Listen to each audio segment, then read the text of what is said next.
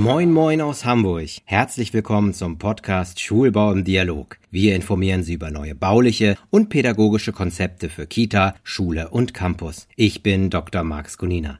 Mit dem Ersatzneubau des fünfzigigen Gymnasiums Dresden-Klotsche einschließlich seiner neu angelegten Sport- und Pausenflächen wurden zeitgemäße Lern- und Arbeitsbedingungen für etwa 1120 SchülerInnen und ihre Lehrkräfte geschaffen. Die kleine Grundstücksfläche erforderte eine kluge Planung. Wie die Herausforderung bewältigt wurde, erklärt Stefan Henel, Geschäftsführer von HF Architektur auf der Schulbaumesse in Dresden im März 2023. Herr Henel, Sie sind einer der Projektverantwortlichen hinter dem Neubau des Gymnasiums Dresden-Klotsche. Können Sie uns den Bildungsbau einmal beschreiben?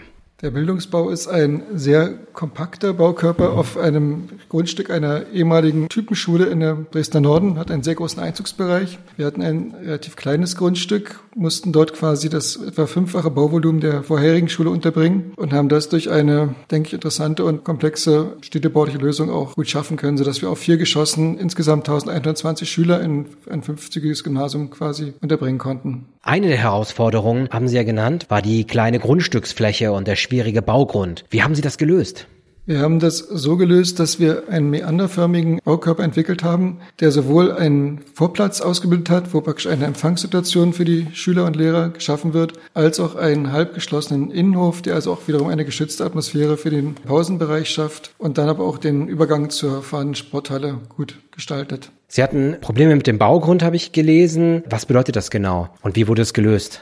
Der Baugrund ist felsig, also ein Granit, der praktisch aus dem, Lausitz kommt, der dort auch relativ knapp unter der Oberfläche ansteht und dann sozusagen nach Süden abfällt. Wird also praktisch eine differierende äh, Felsoberkante als Baugrund für das Gebäude. Felsen ist an sich erstmal ein guter fester Baugrund, aber wenn er in unterschiedlichen Tiefen auftritt, ist es dann wieder schwierig, die richtige Gründungslösung zu finden. Und dann hat Felsen natürlich auch noch das Problem, dass Schichtenwasser, was auf dem Felsen langläuft, dass das quasi dort bleibt und Wasser also auch nicht versickern kann. Das heißt, alles Oberflächenwasser, was wir dort antrafen, muss sozusagen abgeleitet werden. Es wurde also ein kompliziertes Drainagesystem entwickelt, was dann auch noch mit einem Rückhaltebecken das Wasser quasi zwischengestaut hat, bevor es in das begrenzte Kanalisationsnetz eingefügt werden konnte. Und auch noch interessant, wir hatten also durch dieses Thema des abfallenden Baugrundes haben wir intelligent so lösen können, dass wir also den vorderen Teil, wo der Baugrund tiefer ist, dass der Felsen noch mal einen Keller eingefügt haben, was sich erst während der Aufgabe ergeben hat, da wir Lüftungstechnik unterbringen mussten und die so auf die Art und Weise dann quasi im Kellergeschoss einordnen konnten. Diese Lösung, die Sie gerade genannt haben, ist das so etwas, was man für das nächste Projekt mitnimmt? Die Lösung der Grundstücksfläche in etwa? Ja, ich denke, da ist immer wichtig, dass man zum einen mit Varianten von Anfang an, wie man das Grundstück einteilt, sich auch die Nutzeraufgaben dann genau anguckt. Wir hatten also da auch noch die besondere Situation, dass die Schüler von zwei Seiten kommen, dass wir quasi zwei Eingangsbereiche schaffen mussten, das quasi mit Grundstück, Grundrisslösung und Einordnung des Gebäudes auf dem Grundstück herauszuarbeiten, war schon eine wichtige Lösung. Dazu war,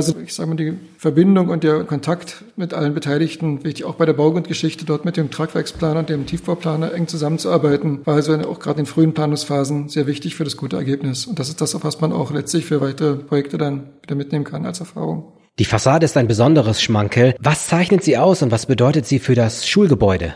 Ich hatte es ja schon berichtet, wir hatten ein relativ kleines Grundstück, mussten also einen sehr großen, kompakten Baukörper dort einordnen und hatten ringsrum also drei bis viergeschossige Bauungen, wo also auch aus der Nachbarschaft schon Ängste waren, dass also das Gebäude zu dominant und in diesem relativ kleinen Bereich sein könnte. Wir haben das durch eine Fassade gelöst, indem wir quasi eine horizontale Gliederung eingeführt haben, also letztlich eine Bandfassade, das Gebäude dadurch sozusagen horizontal gegliedert haben und dadurch so Baumasse einfach weggenommen haben. Und das haben wir dann mit einem Klinkerfassade umgesetzt, was also eine sehr nachhaltige, wertvolle Fassade Stades und haben dort auch noch mit verschiedenen Elementen, mit hellen, dunklen Steinen, mit einer Art Profilierung gearbeitet, die diese Bänder betont. Das Erdgeschoss auch nochmal extra mit einer Strukturierung abgesetzt, sodass eine sehr differenzierte Fassade entsteht in verschiedenen, also mit einem Grundbaustoff, der aber in verschiedenen äh, Formen eingesetzt wurde und dadurch also sowohl die große Geste als auch im Detail sozusagen eine sehr qualitätvolle Fassade entstanden ist.